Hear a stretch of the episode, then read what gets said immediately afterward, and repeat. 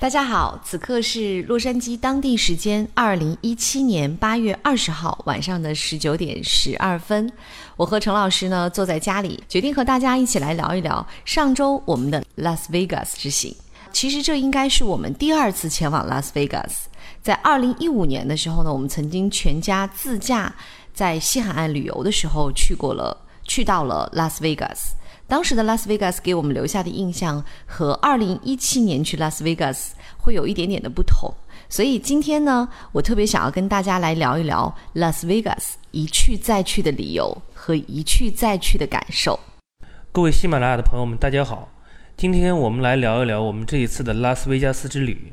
说到拉斯维加斯呢，可能大家脑袋里面蹦出来的词汇就是赌场。繁华夜店疯狂 happy 哈！二零一五年去拉斯维加斯的时候呢，因为那个时候是舟车劳顿，其中拉斯维加斯是我们的一站，所以抵达拉斯维加斯的当天其实很累的，在酒店里面呢，就是享受了一下酒店的舒适的环境，并没有真正的去探寻拉斯维加斯的魅力。那二零一七年的拉斯维加斯之行是我们做了充足的准备，所以对于拉斯维加斯的第二次之行呢，我们可能会有更多的一些感受和更多。的一些体验。说到了拉斯维加斯，曾经在高晓松的小说里面，他曾经说，拉斯维加斯是人类的一大奇迹。如果说人类有十大奇迹的话，它拉斯维加斯一定是一个奇迹。一个小小的破落的山村，用十年的时间快速发展成为了一个国际化的大都市，在这里吸引了来自于全球各地的游客。二零一四年呢，拉斯维加斯被评为了是所有新婚夫妇最爱选择和最常选择的蜜月旅行地，因为这里真的是太放松了。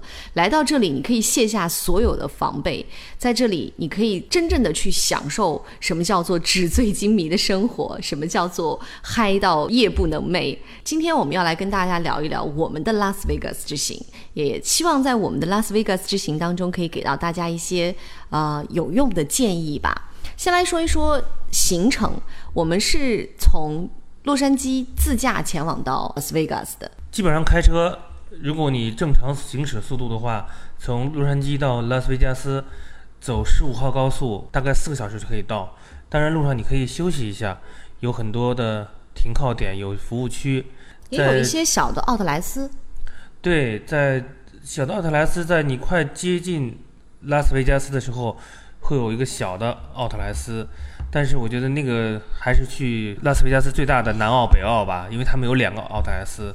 在路上的时间，大家如果控制好的话，自驾时间就四个小时，就肯定可以到。嗯，拉斯维加斯的行进的路上，我们有一个特别有意思的经历哈，因为在十五号公路上面，你会发现，如果你自驾，可能很多的一些自驾的朋友并没有关注到这样的一个细节，但是我们当时关注到了，就是在十五号的公路上面呢，总共应该是双向十二车道，单向六车道的话，有两个车道是被画红线，车辆是不可以驶入的。诶，当时我们就很好奇啊，说为什么六车道有封闭两个车道？这两个车道是干什么的呢？后来呢？我们经过分析，觉得这应该是预留车道，所以在这一点上，不得不佩服美国人的规划性真的是非常的强。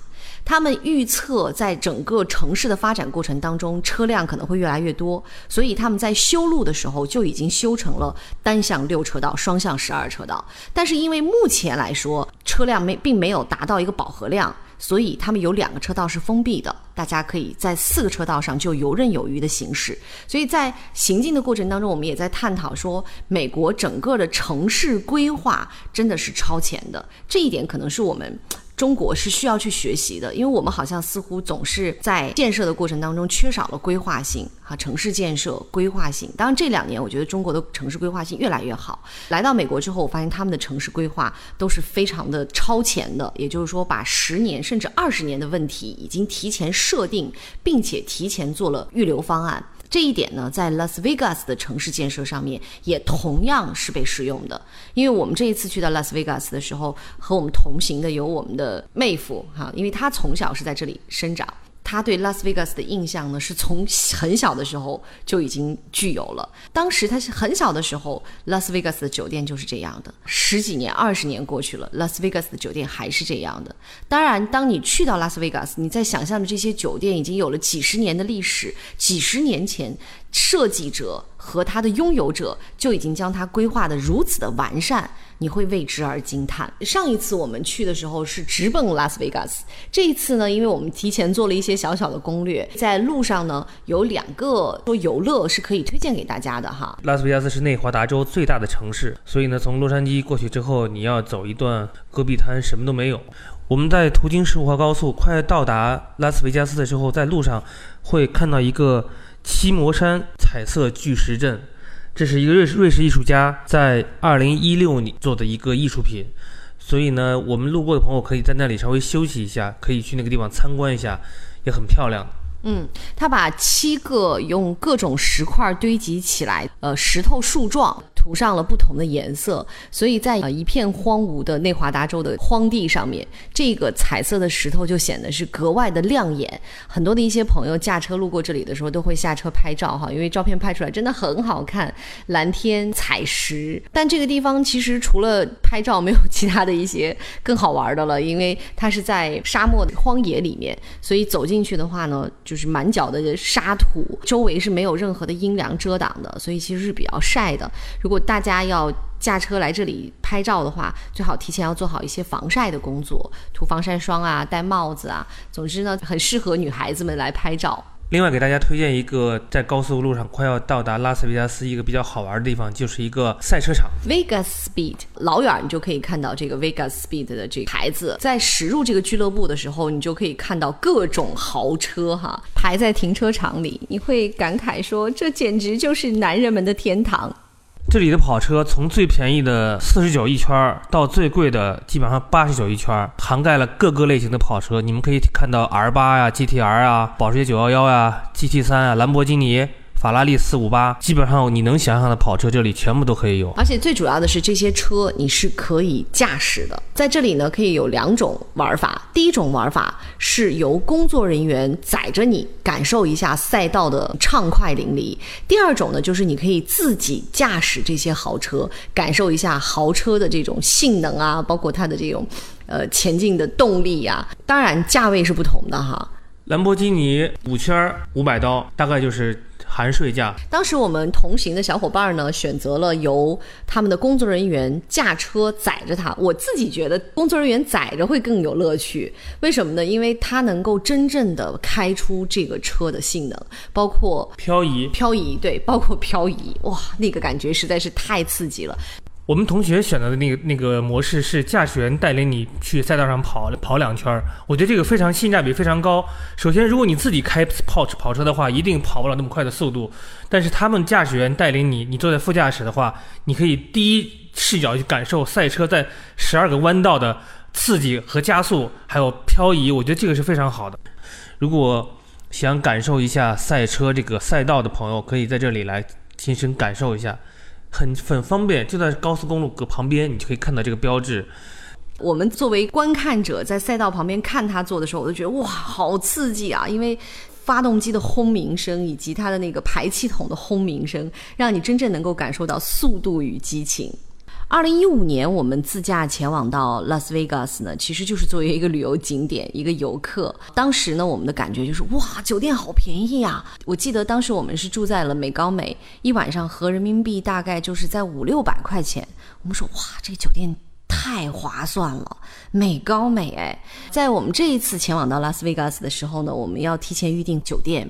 当时计划是在周末前往，结果费用每一间房子大概是在合人民币两千到。五千不等哇！我们当时说怎么相差这么多？仅仅两年的时间，难道拉斯维加斯就涨价涨成这个样子吗？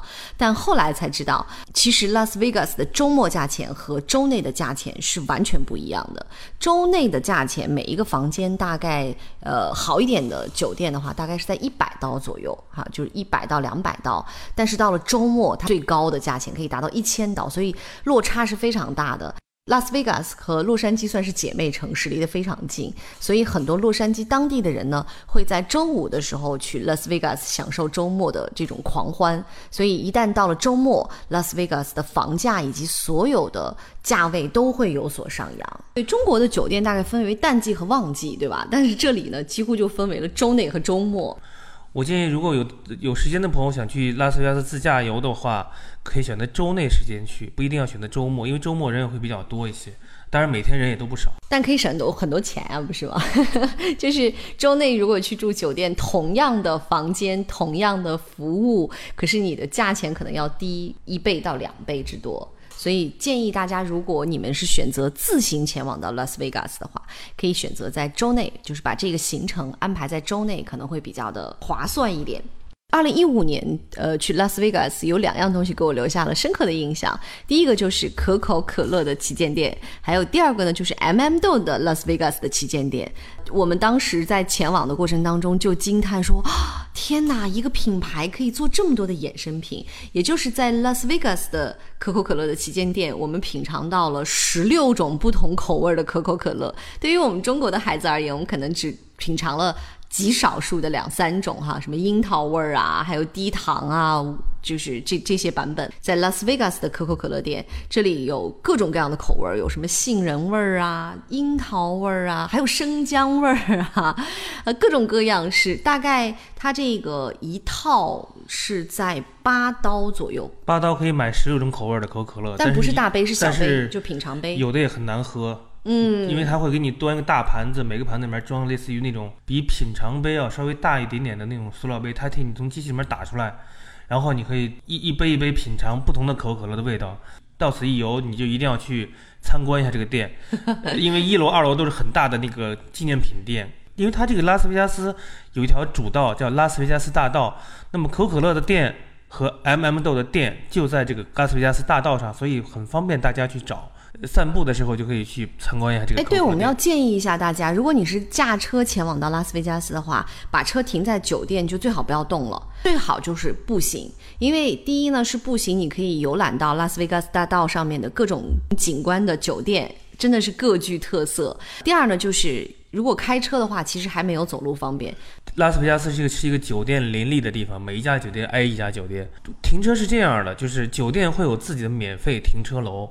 但是各位朋友去以前一定要提前在地图上定位好你要住的酒店的停车场，因为不同的停车场是收费是不一样的。你像我们这次去威尼斯人，他会有那个 safe park，就是你自己停的区域和别人帮你玩累帮你去停车的地方，一个就是收费的，一个是免费的，而且停车楼距离酒店很远，建议朋友们没有必要。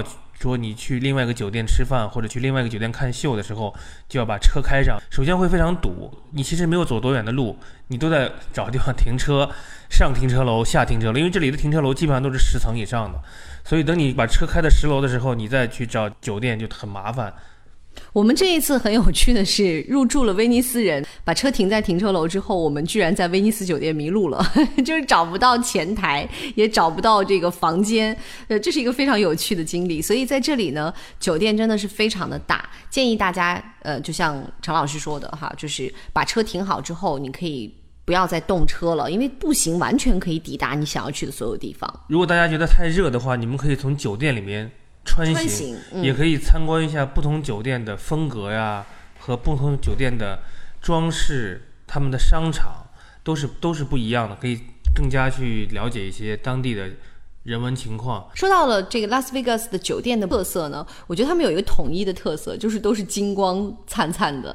呃，拉斯维加斯的酒店很喜欢用金色作为装饰，所以无论是大堂呐，或者是酒店的呃外装饰，都是金光灿灿的哈。大概可能因为是赌场云集的地方，对于赌博的人而言，金色就代表着这个 money，它代表了运气，所以可能这里大部分很多的一些酒店的装饰都是以金色为主色。掉的。我们此行去拉斯维加斯的目的，其实最主要是看一场秀，要看一场欧秀，对，弥补一下二零一五年留下的遗憾。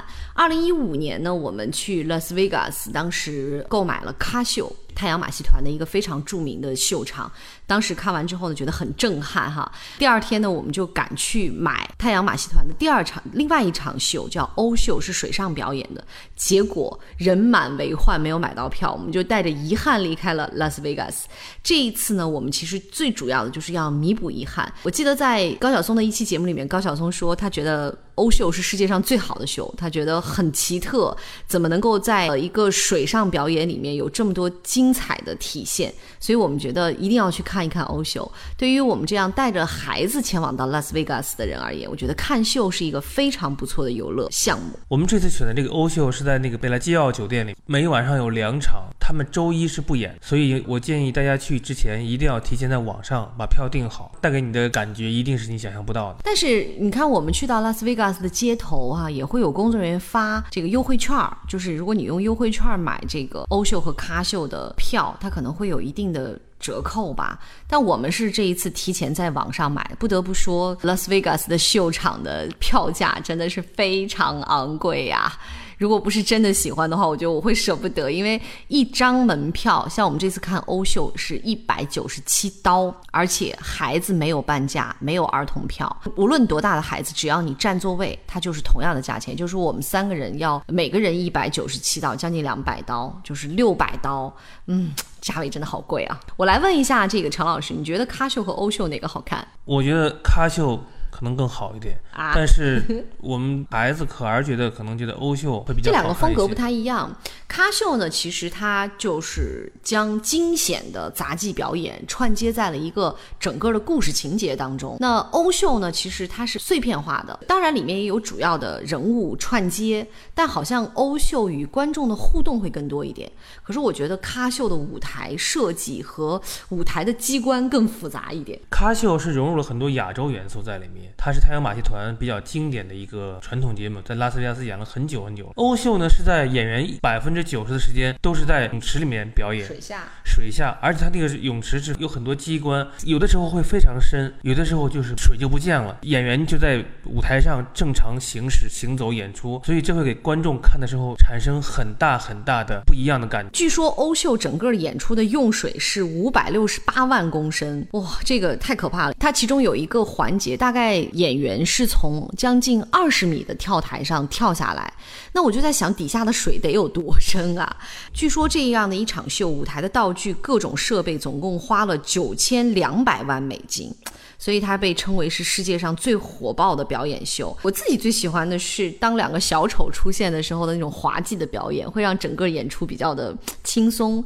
我记得二零一五年看咖秀的时候，真的就是全程都是很紧张的，因为首先所有的杂技表演哈都是非常高难度的，很惊险，而且整个舞台的灯光和舞台的设计是比较昏暗。二零一五年，可儿小朋友那个时候大概五岁半。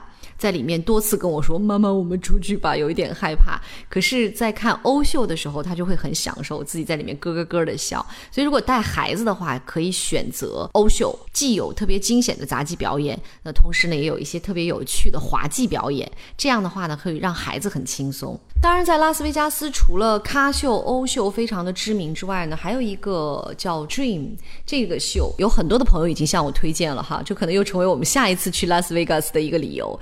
我们全家都比较喜欢看秀，在拉斯维加斯还有很多类型的秀，比如说演唱秀。我们这次就看到 b o y s t o Men 还有还有 Celine Dion，艾尔顿·乔，他们都会，还有李宗盛，九月六号也都会在拉斯维加斯开演唱会。还有比昂斯。比昂斯，他们都会在拉斯维加斯的各个酒店来进行驻唱表演。对于喜欢音乐的朋友而言，拉斯维加斯也是一个天堂，可以在这里看到很多大牌儿巨星的演唱。但也有人说，这些巨星一般到陨落了，就会去拉斯维加斯驻场演出。如果是当红的话，可能没有那个时间，也没有那个精力可以在拉斯维加斯驻唱。但是我相信他们的水准一定都是非常高的。我们这次还没有来得及去看演唱会的秀，下一次我们一定要找机会去拉斯维加斯看一场演唱会的秀。我觉得体验肯定会又有不同。OK，那么最后呢，我们给大家一些出行拉斯维加斯的建议。我们的建议首先是，如果大家自驾游的话，可以选择早上从洛杉矶出发。如果你八点钟出发的话，大概十二点左右就可以到拉斯维加斯。这个时候酒店是不能入住的。拉斯维加斯酒店一般是下午十六点钟，就是下午的四点钟 check in。那么下午的时间呢，你可以抽时间去趟奥特莱斯，它分南奥特莱斯和北奥特莱斯。转完之后呢，你可以很从容的回到酒店办理入住，然后晚上吃晚饭，这样时间会比较计划的比较好一点。北澳的规模呢和商店会比较多一些，品牌会品牌会更多一些。然后呢而，且品种不会太旧，有一些奥特莱斯它选择特别的少，而且样式特别的旧。但是 Gus 的这个北澳，它里面的品牌比较多，款式还算比较新吧。而且同等价位呢，会比洛杉矶奥特莱斯便宜的原因，就因为是内华达州的拉斯维加斯，它的税比较低，所以同等商品的话，你要在拉斯维加斯购买可能会便宜一些。在拉斯维加斯的酒店里面有很多大品牌，世界知名的品牌，在所有的酒店里面它都是有店面的。我建议大家如果想要购物的话，最好是在早上，因为拉斯维加斯的下午。傍晚和晚上人是非常多的，就是那个街道上真的是接踵摩肩，所以晚上的时候出行不是很方便，因为人很挤。如果带小朋友的家长呢，可以选择早上人比较安静一些的时候，你去购物，环境也很漂亮。拉斯维加斯的街头也有很多的一些小偷，呃，如果是中国的游客背包的话，一定要特别的留心，现金一定要装在贴身的包里面。因为我们这次就险些遭遇，但是还好我比较机敏，所以当时发现拉斯维加斯是个不夜城，年轻人啊或者是游客都起得非常晚。所以你在早上的八点九点的时候就可以去逛街，那个时候你会发现拉斯维加斯的白天和夜晚截然不同，商场会更安静。一般九点钟就开门了，所以九点钟之后大家可以去商场里面逛一逛。如果大家想买一些大品牌的话，我们推荐那个凯撒皇宫酒店，那个里面是最大的商场，所有的品牌在里面都可以看到。当然价位比奥特莱斯还是要贵一些的。基本上计建议大家计划就是第一天如果从洛杉矶出发。下午去奥特莱斯，晚上呢就可以吃一个自助餐，逛一逛夜景。等到第二天早上呢，可以去转一转购物呀。下午可以去看一看一些，比如永利门口的演出。百乐宫门口的喷泉，晚上可以看一场秀。酒店 check out 是十一点钟，基本上第三天上午就可以返回洛杉矶了。在 Las Vegas 的自助餐也是非常有名的哈，价位以及特色也都有所不同。呃，普通的价位的话，大概是在三十刀自助餐一位，嗯，吃的呢也比较丰盛吧。但是好一点的大概都要到五十刀一位。呃，一般凯撒皇宫的这个自助餐是最有名的。巴黎酒店的自助餐呢是性价比最高的，大家也可以在网上去做一些攻略哈，了解一下你最想吃什么。还有像巴西烤肉的，就是它种类不一样，每一个酒店的特色都不一样，可以自己去选择一下。当然，你去到了拉斯维加斯，不参与赌场的游戏几乎是不可能的。成年人去到这里呢，可能都会。呃，以一个游乐的心态，只要你不是豪赌哈，只要你不是赌徒，其实参与一下还蛮有意思的。因为我们带着孩子，所以就是去赌场的时间和机会就比较少。嗯，当然陈老师也玩了一下，感觉怎么样？对，我觉得这边赌场很方便，因为中国人太多了，有很多会讲中文的荷官会给你解释一些游戏的玩法，还有他们这里的自动化程度比较高。如果大家在这里玩一些跟人跟机器玩的游戏吧，操作起来都很方便。老虎机，对，各式各样的老虎机、百家乐，很方便。呃，拉斯维加斯的赌场是有着严格规定的，因为他们的赌场就是在酒店的大堂里面哈。可儿，二零一五年的时候，我就记得可儿当时站在那个老虎机旁边，马上就有工作人员冲过来说：“Sorry，这个孩子不可以进入哈。”呃，今年也是，我们他的那个地毯，就是走廊的地毯是允许游客穿行的。但是地毯的下面，非地毯区域就是赌场区域。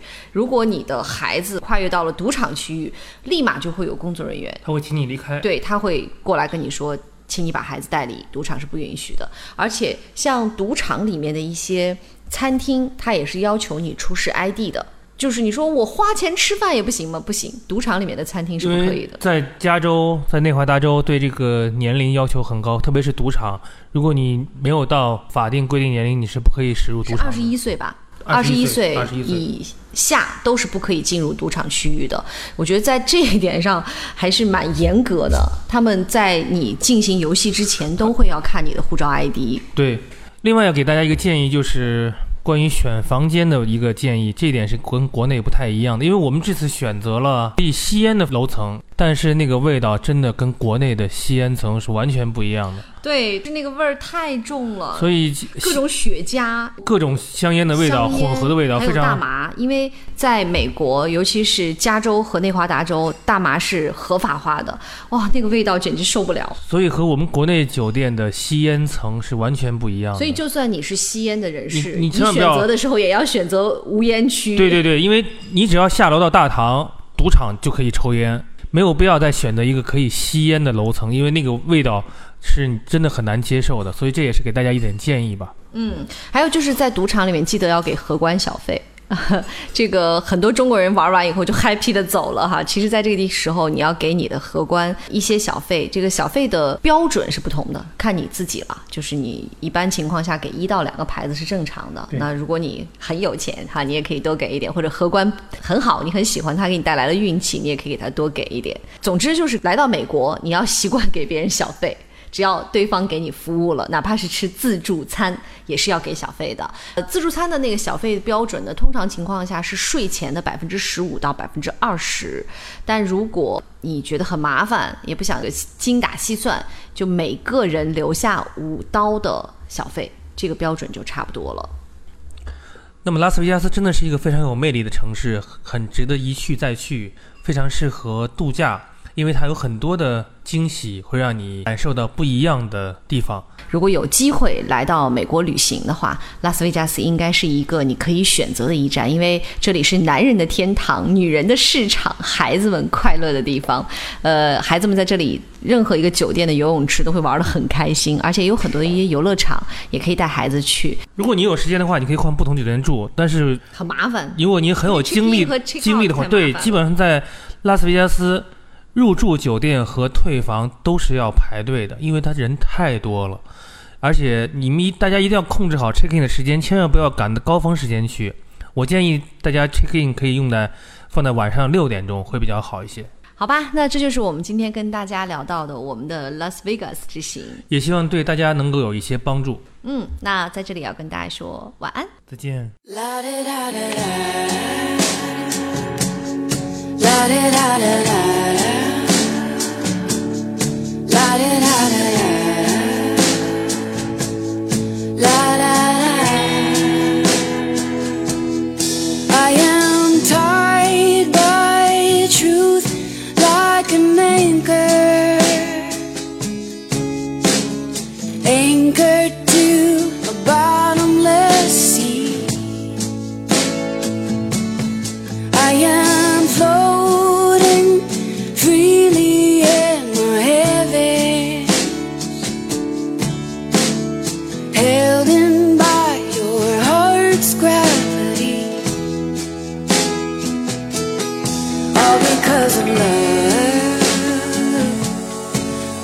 because of love.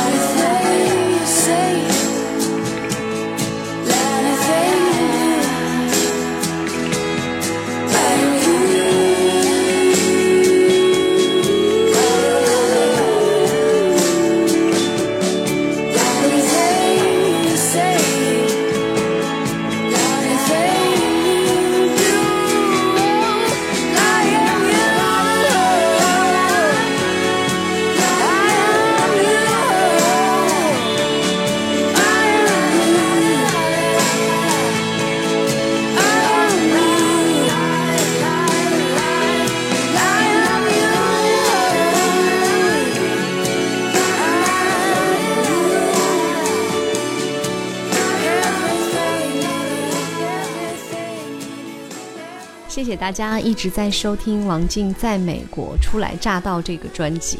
如果你觉得我所看到的是你想知道的，那欢迎你可以在喜马拉雅上来订阅这个专辑《王静在美国初来乍到》。我会以一个初来乍到者观察角度去感受一下游学和求学的过程，希望你可以见证一个家庭的成长，也希望我的分享能够给你更多的帮助或者是改变吧。